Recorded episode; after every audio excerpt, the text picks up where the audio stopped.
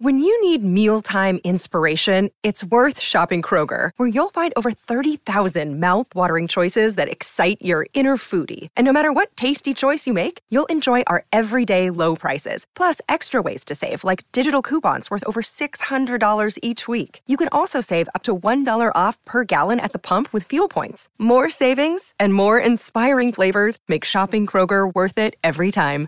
Kroger, fresh for everyone. Fuel restrictions apply.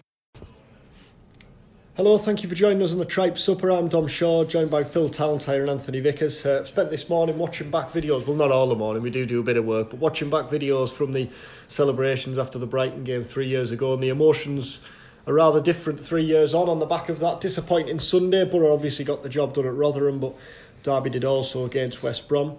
Picking the bones out of the season, obviously, we'll, we'll talk at length in the coming weeks and, and then look ahead to what comes next. But initial thoughts, Phil, a couple of days on is obviously sheer disappointment. Yeah, of course. Um, you know, we hope to get, you know, hope that Derby would slip up. Uh, Borough did their bit, didn't they? They got the result, uh, but it doesn't feel as though there's been a great injustice. Um, we've talked a few times. You know, it doesn't feel as though Borough, you know, can can sit and, and, and moan about bad luck and misfortune. The table, you know, to use that cliche, doesn't lie and you know, over the course of the summer, there'll be a lot of talk about you know what's gone wrong and, and why Borough find themselves in this position. And I think it's interesting that you mention, you know, we won't go into too much detail at the moment, but you mentioned the Brighton game. Really, you look at the decisions made in the months after that result. You know, you could argue that there's still the ramifications of that are still being felt now in terms of how that money was spent, who was signed, who wasn't signed, who was sold, who wasn't sold. I think the big picture this season's been. It just feels you know, in summary, that Borough haven't really laid a, a, glove on, on anybody in terms of the promotion race. You know, there's a lot of people thinking, well, they underachieved. Some people argue they're overachieved. People refer to the players that were sold in the summer. You know, the players that came in weren't good enough. Whatever you want to say, I think fundamentally, I think that Borough team, that that Borough squad was capable of more than it produced. I think that, that, that that's the belief that I take out the season. Whatever the rights and wrongs about selling Patrick Bamford and signing Paddy McNair and things like that. I think for me, that team was capable of more than it delivered on the pitch week in week out. We didn't miss out by a huge amount at the end of the day. You know, one more win would have been in the playoffs. Um, you know, to finish 16 points behind Sheffield United is really, really telling. Um, you know, hats off to Chris Wilder and those players for what they did this season. That just shows what you can do with the right organisation, the right spirit, the right mindset too many times this season, particularly at the Riverside, Borough started slowly. It was languid. That it looked as though they didn't really know how to, you know, how to take on the opposition. That you know, the one thing everyone says about Tony Pulis is he plays a certain style of football. Well, I, I didn't feel watching Borough this season that was necessarily a Tony Pulis. You know, you know, in terms of a true, a true direct game, they didn't knock the ball up forward quickly often enough. You know, if you're going to play that sort of style, hit the big man up front, knock it down. They didn't get bodies forward to support Jordan Hugill, for example. That's how that's how you play a long ball game. It's it's it's about knocking balls up and winning the second ball.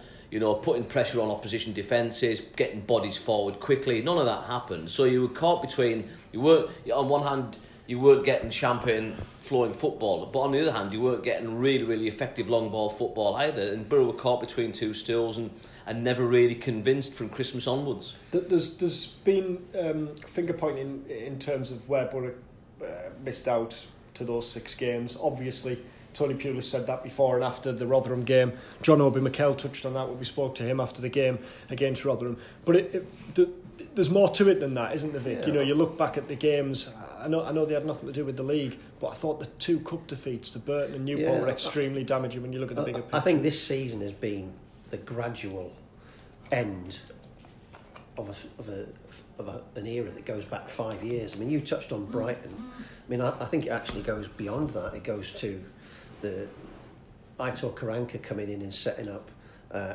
a functional, pragmatic approach uh, that and a mentality around the club which which uh, you know which has led to attacking football being something that we watch with the opposition doing. Uh, this season has felt emotionally empty. It's as if the club, the entire club, top to bottom, is is uh, running on, on empty. Emotionally, this season has been draining. I don't think there's been ever been any belief that the thing that you're talking there about the style of the team falling between two stools. I think that's right. I think we've had two transitional managers that haven't really fundamentally changed the dynamics of the team and how we play. And I, I think it's just been tired. The whole season's been tired.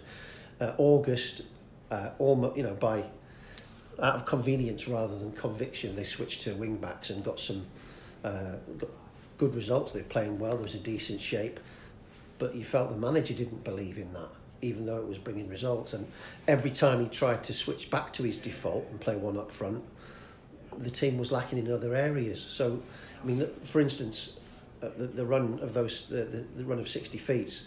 Uh, when they were playing the two up front and the wing backs and creating a lot of chances and not scoring, uh, there's a lack of belief in that. Yet when they reverted to the one up front, uh, Aston Villa and Swansea, they got absolutely minced. And you just felt there was a, a lack of conviction about everything on match day. Uh, for me, it's been an end, it's the end of an era, and it's very disappointing. But it offers the possibility of a radical change. I think. I, I, I think having the season fizzle out so powerlessly will sharpen minds behind the scenes, and, and I think there's an acceptance there that something has to change, and primarily what has to has to change is the approach. Uh, another functional manager coming in will be an absolute disaster. Uh, fans have been peeling off in layers throughout this season. Uh, you mentioned the two cup defeats. Uh, yes, uh, huge setbacks. Uh, being tonked by Forest early on by Aitor, that was a kind of a symbolic setback.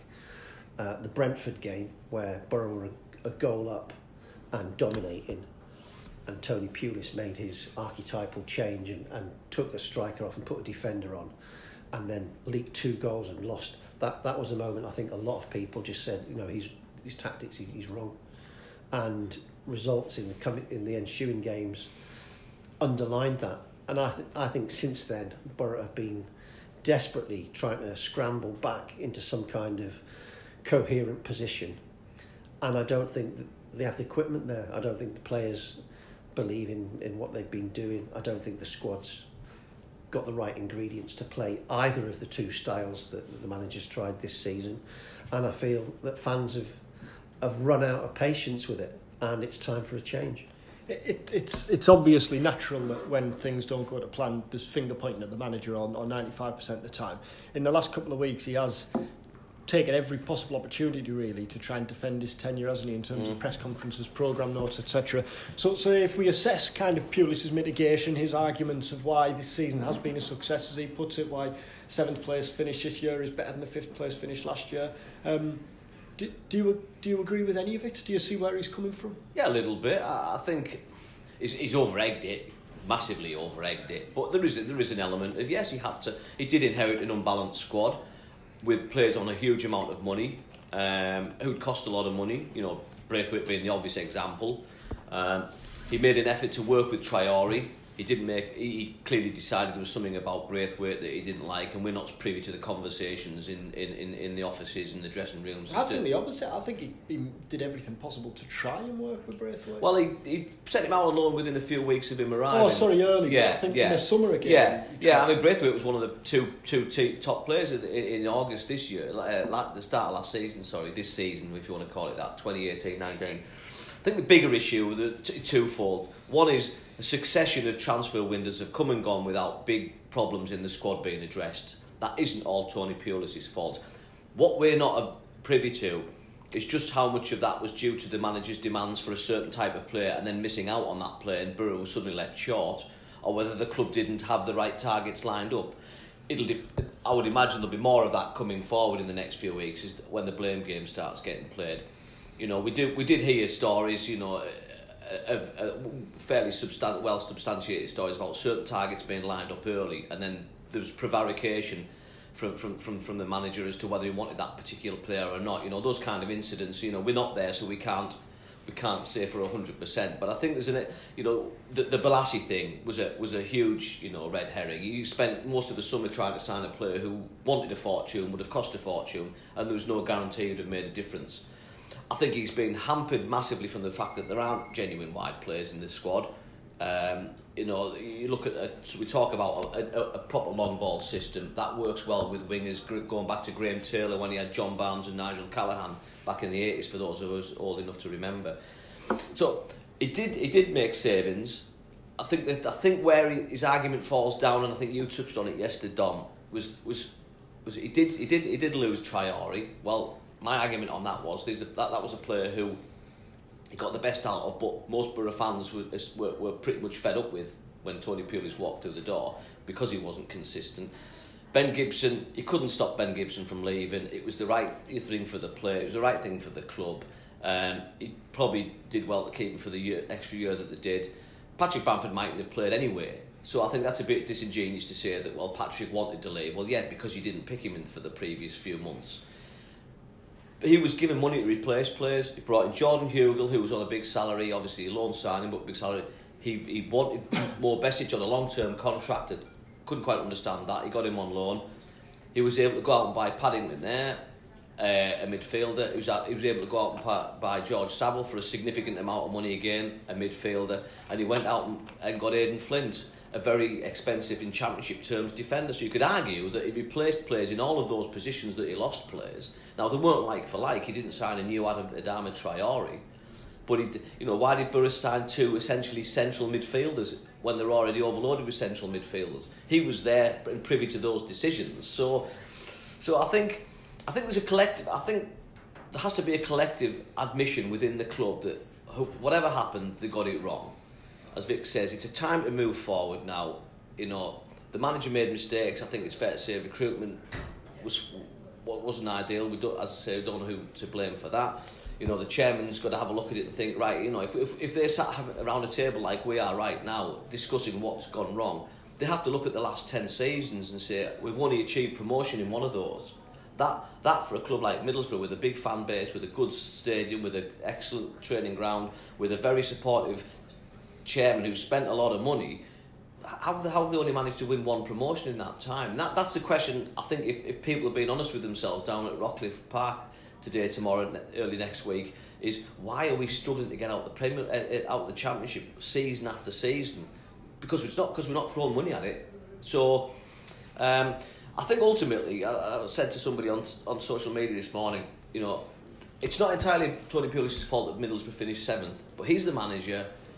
He was given a lot of free rein by the chairman when he came in, so he carries the can for the league position. In the same way, he'd get all the praise going if he got Borough out of this division this season. So uh, ultimately, the manager takes the blame, and where that leaves Middlesbrough and Tony Pulis, we'll probably find out in the next few days. Talk about. Uh, I'm conscious of the fact we don't want to um, hang around on individual topics too long because we've got a full summer to assess the types of Martin Braithwaite, but it kind of leads us to him because he was playing in that first third of the se- the first month of the season when he was playing well and Borough probably played the best they've played. Um, I, I thought Pulis did everything right with Braithwaite this season in terms of got the best out of him, then tried everything to get the best out of him mm. when Borough stood firm, um, talked him up, talked him down, you know, in, in terms of why he'd left him out and that sort of thing. I know when Braithwaite had a niggle at Pulis's style of play and Pulis bit back. There was some who were saying, well, why is why is Pulis talking about him like this? We've got to we've got to we've got to sell him in the summer. But I think Braithwaite had kept sorry Pulis had kept his counsel for an awful long time with Braithwaite and probably felt you know I'm not going to I'm not going to bite my tongue any longer. I'm I'm going to go with it. How how important telling vital has the whole Braithwaite factor been this season? If if he'd have stayed, if he'd have got his head down, would Borough have won promotion? Well, you have to question whether his bright performances in August were because the transfer window was open. It was quite clear that he was angling for a move. Uh, you have to question his character and mentality that having not got the move, his head went down. I mean, that's that's the problem with football is you, you know you're dealing with humans. Uh, he didn't want to be here. He's a very good footballer. You know, uh, on the ball, I think he's probably, you know, almost balletic sometimes the way he, he moves and touches the ball and I don't think there's any question that he's a very very gifted footballer uh, but if someone doesn't want to be here it leaves you with a massive problem and to harness someone like that to man manage someone who really doesn't want to be here it must be draining and distracting. And he tried everything. He did try, yeah, he did. He did try, but I mean, quite clearly, the player did not want to be here, and he had his people actively looking for a move all summer. And as soon as that window closed, he started again looking for a January move. And you can't have that in the background. A, foot, a football team is a, a collective dynamic.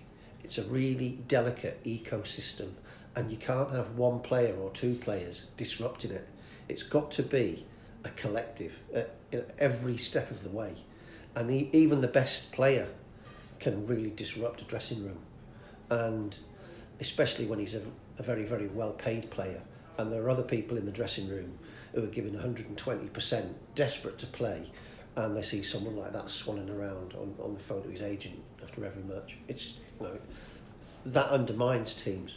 I think it's been obvious when Pulis has been talking about the disastrous 2017 summer window and talking about the importance of character that Braithwaite is the one he's talking about. He's the player that he's aimed at because a lot of the others, yes, yes, they were probably overpriced and the likes of Ashley Fletcher and it hasn't worked out, but the likes of Darren Randolph, Ryan Shott and Johnny Howson, Britt Assombalonga, although the manager's obviously got misgivings to scored 16 goals, a lot of those players have been key players for him. Yeah, yeah. Braithwaite's the one, Yeah. isn't he? Expensive. I mean, we mentioned Sheffield United and what a wonderful achievement that is, uh, and that is an object lesson in a team, a team working for each other to a vision they understand, and to a manager who's put that team together, knows how they tick, knows which buttons to press, and gets more than the sum of the parts.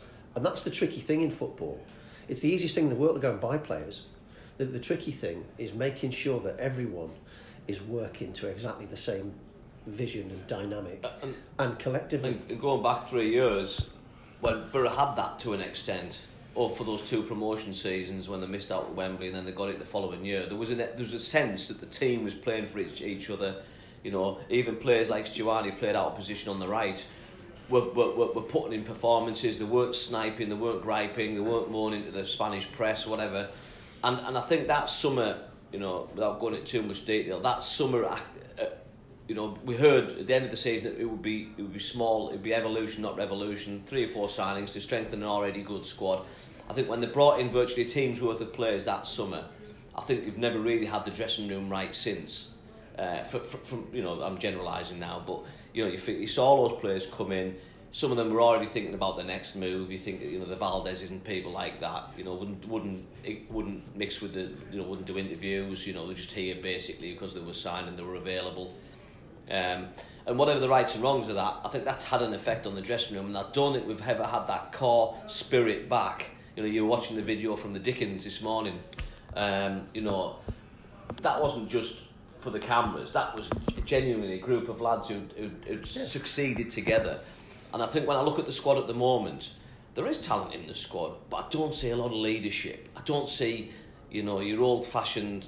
You know, I suppose you- the, Grant Leadbitter provided that a little bit. You know, the, the, the man who, who who would when the dress when the manager went out the dressing room, the, the player who would knock heads together, say, right, you, you, you sort this out. We, we, it's, it's, it's all or nothing here. You know, somebody who you know, you had all those issues around Ramirez and things like that. And I don't think really, as I say, the, the dressing room's been hundred percent right since. But I don't think, looking at the, the squad this season, um, I don't think kind of a lack of leadership or a lack of character has been an issue. I think the, the, the opposite really in that they've just looked too drilled at times. But you made the point on two- Sat Sunday, didn't you, that the, the manager is coaching them through every kick of the ball. You said that to Yeah, us. yeah, yeah, Look, sure. When, you, when you're close to Tony Pulis, you can hear him instructing the players, and it must be very limiting if somebody's telling you virtually which foot to put the ball onto and then where to put it. Now, obviously, half the players on the pitch can't hear what he's saying, but nonetheless, that smacks of a manager who's coaching to the to the point where players aren't allowed any freedom, aren't allowed to express themselves. Now, you might I mean, someone that. like George Saville is, is clearly a very silky footballer who's who's comes alive in and around the opposition box. He's got an eye for goal. He can pick that pass. He can spot the. He, he's got the vision, and we just haven't seen that. No. We haven't seen that at all. The only one really who we've seen it from is Lewis Wing, the one you wouldn't expect it. I haven't seen any of Paddy McNair, who came as a goal scoring midfielder. Um, Mo Besic, you see signs, but he just has that tendency One- to hold on and on and on and on. Plays one game in three. Yeah, yeah, that's it. And I, and That's I think why he's that, not in the Everton team. I think that has been what's what's cost Borough rather than kind of a lack of character. Or Yeah, I mean, I think it's telling that I can't remember how many games it is now. I've been keeping count. It's something like 40, 50. In in the last dozen starts that Mo Besic has made, maybe it's more. He's been subbed in every match. Every match. That tells it to me that it's a player who isn't who is who isn't exactly integral to the running of the team. And, and for me, that's the sort of player he should be. I think Pulis's inability to spot those things and act, you know, say, right, look, it isn't working with Mo, we need to go a different route. He wasn't going to pick Lewis Winkle Christmas. And it was that defeat against Sheffield Wednesday on Boxing Day, as much as anything, that, that, that, that, that sort of just made him decide, look, I need something else in this midfield because it's just not happening. Um, and Lewis came at the team and pretty much inju- injuries, uh, with the exception of a few injuries, it stayed there. So it has evolved, but as you say, I mean, how you, how you, how a club like Middlesbrough can justify signing a player for five million pounds or whatever it was in Paddy McNair and just not picking him. I'm- sorry, that's so, there's something wrong there. I, you know, who whose signing was he? If he was if he was Tony Pulis' signing, why have you signed a player for a significant amount of money on a long term contract and just not picked him? Particularly as the midfield is one of the weakest areas in the on the pitch, week in week out. I just don't get that, you know. And um, it didn't really answer the questions when we asked him about it in press conferences, did he? You know, you'd ask him, you know, why is Paddy not playing? And you know, well, he, he doesn't want to play at right wing back. Well, that isn't really the point. He Just talked about him em- Yeah. embracing the idea. Yeah, of being a, yeah, a so- who so- was the who was the Leeds player who we told him the a former Leeds utility man, and, and he told him to watch videos. Paul of- was it? Yes, yeah, yeah. Basically, embrace the idea of being him. Yeah, but if you you know he, he was signed, wasn't he? We we understood he was signed to, to, to remedy a problem within the team, and that was a lack of goal score goals from midfield, and and he just didn't get a game. Now we don't see the training sessions, we don't know what's going on behind the scenes. But it, as I say, I go back to the point. Borough weren't playing well enough to leave a player on the bench for the entire season. He deserved a chance. He deserved a run at the expense of somebody else who wasn't delivering. Lewis, Wing we touched on there, one of the obvious plus points of the season, probably the big plus point of the season. What are the other positives, Vic, to come out of the campaign? Uh, Dael Fry, yeah, Dael Fry's been good. He's playing across every role in the back three and the back two and right wing back. Right wing back. holding midfield in pre-season. Yeah, yeah. And we were told, you know, had he not been injured, he would have slotted in for George as well. So that would have been very impressive, very versatile. Uh, a big, a big plus there. I, I struggle to find many positives because I think the team has been functional at best and has just barely achieved the, the, the kind of band where we expected it to be. Uh, for me, the, the, the real positive is that it feels like that particular chapter is over. Sort of five years of functional, regimented, drilled, cautious football is over. And the positive could be that there's exciting possibilities if they change tack and change mentality and have a new style. Uh, it does feel like it's been a wasted opportunity. The parachute money has been squandered with very, very little result. I, I don't think I don't think you can automatically assume that money gives you success, and I don't think you can automatically assume you get year on year progress. I mean, just because you finish fifth one year doesn't mean that you're going to automatically improve next year because football's a dynamic. Other teams change and improve. And Borough haven't done that. Borough haven't changed and improved. They've pretty much flatlined and hoped they could grind their way on this trajectory. And from very early on, the noise has changed from promotion to being in the top six, didn't it? Mm. And it was a kind of acceptance that we're not quite good enough, but we'll see if we can grind our way through. Well, the manager said that in, in So, August that we're not it- good enough. With that, that's the background. I find it quite hard to dig out any positives. There's individual players who've had good months here, good months there. I quite enjoyed Ryan Shotton in the early part of the season. Uh, John Obi Mikel for, for a I- couple I- of months. the, the first came, so- first six weeks of John Obi Mikel, lovely watching him. You know, a, a, he's like a thoroughbred, and he created time and space for himself. And there, there've been moments, and there've been some decent performances, but as a whole, I found the season quite flabby and tiring. I think it's one of those seasons we'll look back on in five, six years' time and struggle to remember any standout moments. Probably, unfortunately, other than the cup defeats, I mean, Yeah. because because there hasn't been there hasn't been that blue ribbon performance on the pitch really that, that, that, jumps in. There's been, there's been a couple of impressive gritty away wins, you know, West Brom for example. But in terms, you know, we've rarely seen Borough play. You know, I, I go back to this point. Borough aren't playing the style of football that's, you know, it's not. We're not. This is not about trend setting or following fashions, but there's a certain style of football that's evolved now. Yeah, you've got where, to tactically respond. where, where, where, where teams are playing slick football, they're interchanging their passing, good movement, they're pressing high up the pitch. You know, you look at you look at the early season success of Leeds. I know they've dropped off. You look at Norwich. You look at you know we spoke about the movement of Sheffield United earlier today. The teams are playing. You know, Aston Villa at times were, were joy to behold, weren't there? If you could put your neutral hat on and take your Borough hat off for a second, um, when, in both those games against Borough. Um, it seemed to me that some teams in this division were playing a different brand of football and a more exciting brand of football, and you'd have to say a more successful brand of football. And that wasn't because Well, of necessarily. ironically, it's not even more successful because there were teams who finished below Borough were doing it. Yeah, Brentford, But you could argue that QPR away for the first Yeah. I think Preston played some. Preston, Yeah, but you they, could they're have- all playing. There's, a, there's athleticism is like highly prized in football, and there's different types, and, and a lot of teams have gone for mobility, slick, quick movement, and it seems that Borough have gone for physicality in terms of size. yeah. And that's a different type of athleticism. But you know, the the downside of that is that you don't necessarily have the movement. And when you come up against a team that plays with movement and pace, you're always going to be exposed. Well, this goes back to what I'm saying. Borough didn't exploit their strengths this season. They didn't score from set pieces. We talked about it, didn't we? You know, Borough scored better. You can count on one hand the number of goals they scored from a set piece. I think that one on Sun- the one on Sunday was was was a rare example of Borough, you know, getting winning a knockdown and, and, and banging the ball in the net from John John Obi Mikel. It stood out because it was so rare. Throw-ins as well. You know, I you know, you got you, you sign a you sign a player like Aden Flint who scored nearly double figures last season, and he's got I think what one One. One That was, that was the first home game. Danny Ayala's Danny, Danny Ayala is a player who can get up six or seven or eight goals a season. I think he's got a couple, uh, if that. I can't remember how many now off the top of my head, but it's certainly not more than a couple. You know, they're, they're the things. If you're if you're going to play the, you talk about stars. If you're going to play the Tony Pulis way, those are the things where we should be sat here now saying, well, it's at least at least it's great that Borough scored twenty five percent of their goals from corners and free kicks.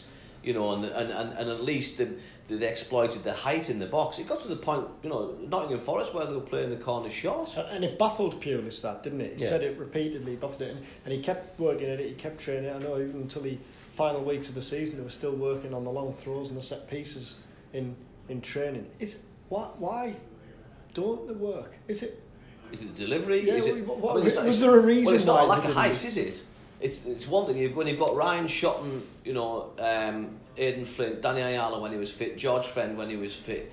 You know, Borough have got five or six. crosses of the ball Yeah, well? Lewis Wing, George Saville, Borough have got five or six players who of, of six foot plus in the penalty area. So partly must be the delivery, and I suspect also partly everyone knows how Borough are going to play. Yeah, exactly. So you, you set up to counteract that, um, and it becomes increasingly difficult. You know, if you, every manager spoke about it, didn't they, before every Borough game that we, you know, we know what Borough's strengths I are. I think maybe there's there's confusion as well because Danny Ayala spent years as the main man for set plays, and suddenly Aden Flint's there. So you, you get a little bit of uh, people maybe duplicating roles, but also uh, again it comes down to pace. When you, when you have a set play, everyone has, starts from a standing position, and then they you know they move to anticipate where the ball's going. But if your movement is slower than the, than the opposition, it doesn't matter whether it's well delivered. The other bloke's going to get there first. I think the other thing, just just briefly to touch on this, we're talking about positives of the season. The the early cup games where the kids young got the chance, Steve Walker, Jed Spence, Bilal Brahimi, the, the the cup runs should have been a real plus point, but it ended up the direct opposite ultimately because of the nature and the manner of the defeats. The Burton game was. You know, we all know what would have happened against Man City, but the occasion of two legs exactly. against Pep Guardiola's Man City, you, you know, could well you could well, well make a case for them being the best Premier League side in history to being brilliant. And then again, I mean the, the Newport defeat, the timing of the Newport defeat, Yeah. the manner of the Newport defeat was was was, and really that set the tone for a lot of the second half of the season, didn't it? Um, again, don't want to touch too much on on players who will come and who will go and that sort of thing because we can talk about that more in the weeks ahead. Um, but in terms of the immediate future, the next couple of weeks, when can we expect clarity as to regards to the manager, manager's future? Well, I think the, the club will take a few days to let the dust settle and lick their wounds. I find it almost inconceivable that Tony Pulis will be the manager next season. To be honest, I, I don't. I think when you accept that there's a need for change, then it has to start with the manager. The, the style will probably change, the ethos will change, the mentality will change. They're talking about a different type of target. That to me screams out that you have a different type of manager. Uh, it may well be that the club want to do things with dignity or, or whatever, but I can't imagine they'll drag it out too long because preparations begin almost immediately in a football club for next season. I mean, yeah, he's already said, hasn't he, that he's sorted the, pre-season plans out, regardless of who's in charge, and he's pretty open about that, to be honest. Um, I Austria it is then. it sounds like it, doesn't it? Uh, two weeks of hill climbing by uh, for the for whoever comes into the club. I mean, I agree with Vic. I mean, I think. I mean, I'd be I'd be really really surprised if there's an announcement in a few days' time to say Tony Pulis has agreed a new contract with Borough and he'll be the manager moving forward. Um, it feels like, as Vic says, it's time for a change. It's going to be very difficult finding the right man. It's going to be very difficult. Get, you know, without patronising supporters, it's going to be very dif- difficult to sell the vision to supporters. You know, you're right. Your new managers, what the Cowleys or whoever, and we're going to be Do signing you, a do you think type. it is going to be difficult to sell the vision, or do you think the supporters are ready to embrace the idea of a new ah, vision? The well, you know, I, I I think mean- some people are, and there's other people who will, whatever they say in theory, will expect to see money spent because that's people. That's how the, Borough have done The game is addicted to spending, and that is the measure of ambition. And if you don't spend X million pounds, then you're not showing ambition. But I think And if, that will if you bubble can under. see that there's a discernible plan there, and that the, what they're trying to do, and the type of player, and maybe a bit more kind of openness from from from the top. Well, that's to what it has to. they're That, that, that, that has to happen for me. It has to happen that within the next week or two, you know, it's got. It's got. We're talking about the chairman, aren't we? The chairman needs to, you know, whether it's Pulis or whether it's not Pulis, the chairman needs to tell the fans where the club's going. It doesn't, you know, uh, you know, it, it, the fans aren't daft. They know that there's no parachute money. So the, ca- the I think most fans are hardwired to the idea that we're not going to be spending fortunes this summer. But they're also the same set of fans are used to Borough going out and throwing money at problems. So. And, and the big the big the, the acid test's going to be that when you know we sat here in July August and Borough's first three signings are a, are a defender from a fullback from Shrewsbury, uh, a midfielder, a right midfielder from Coventry, and a, and, a, and a left midfielder from I don't know Altrincham, whatever. You It doesn't have to be that though. no, does it? no, but know, the point you look at Norwich. No, but yeah, but, yeah, but the point I'm of making is, yeah, the, what I'm what I'm saying is the acid the acid test is how those how those signings go down with the fans. I, I I th- think the you know, I acid think- I test th- is the first couple of results. No, but I, I think even before then you've got a you've got a you've got a hearts and minds thing here because obviously Borough is still trying to sell season tickets as the summer moves on. You've got a new kit coming out. There'll be the obvious, op- there'll be the natural optimism anyway. That there always is. Fans are naturally optimistic in su- in the summer. We all get that new buzz around July time. The fixtures are out. We're looking forward to going to wherever on the third, fourth of August. Luton. Yeah, Luton, new ground, all that kind of stuff. I think fans, you know, fan, fans are good at getting up and boun- bouncing back and going again. That's how football survives. That's how. But so I think the acid test is how those fans react when Borough aren't going out and signing, you know, your, your, your 10 million Martin Braithwaites and your 15 million Britt Assombalongas, um, and and are signing what we'd regard as sensible players on the up who potentially have a bit of a resale value, who are hungry, who who who who, who, who are going to add you know dynamism to the team. They're going to add good attitude.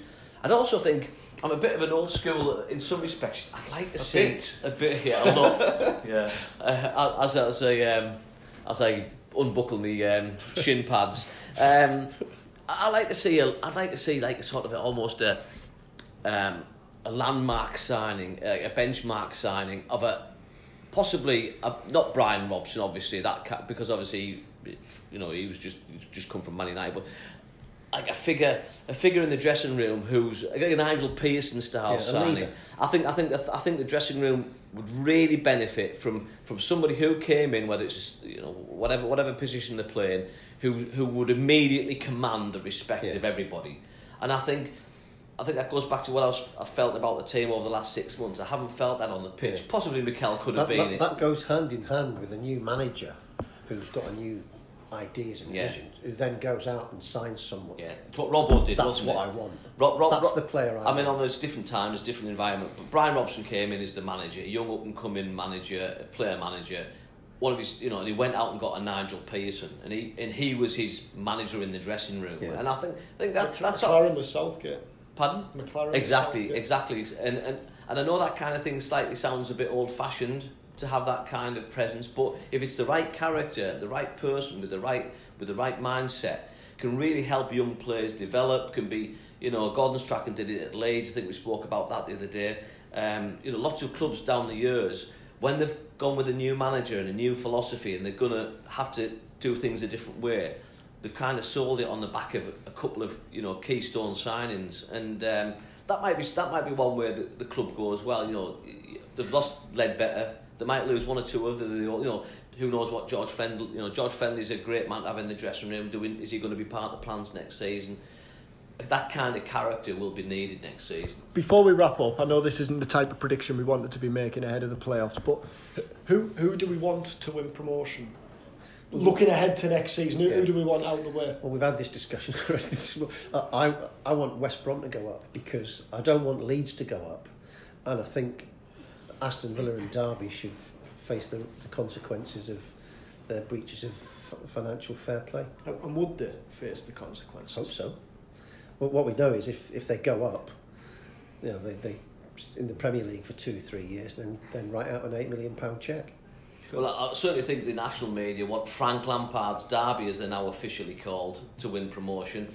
Honestly, not that fussed. Um, I think Villa will do it anyway. I think they're the team. For me, looking at the teams, they're the team in form. They're the team with the.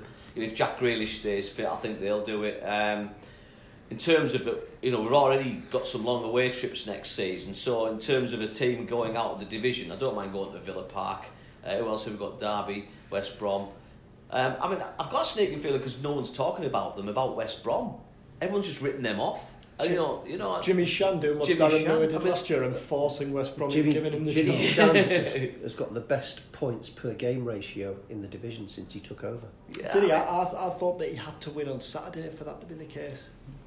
In any case, If, I- he's if, done a fine if. I was there, putting my daft quid on somebody, I think I'd put it on West Brom, but um, I think Villa will go. yeah, I'd put my daft quid on Villa, but I think they're 21 to 10, so it probably wouldn't be I think. Leeds have gone, looking at the last few results, looking at that performance against Ipswich where they're all over the shop at the back, the penalty that was scooped over the by. Just looking at them, they look as though a team that have peaked 10 games too early. We'll see anyway. Like I say, it's not the type of prediction we want to be talking about. But thanks for listening. There's Um, always next year. Yeah, there is. And, and obviously, we'll be touching on various subjects as we've talked about there, looking ahead to the summer. So if there's anything in particular you want us to talk about in the tribes over the summer, just let us know by tweeting us at Gazette Borough. Cheers, fellas, and thanks for listening.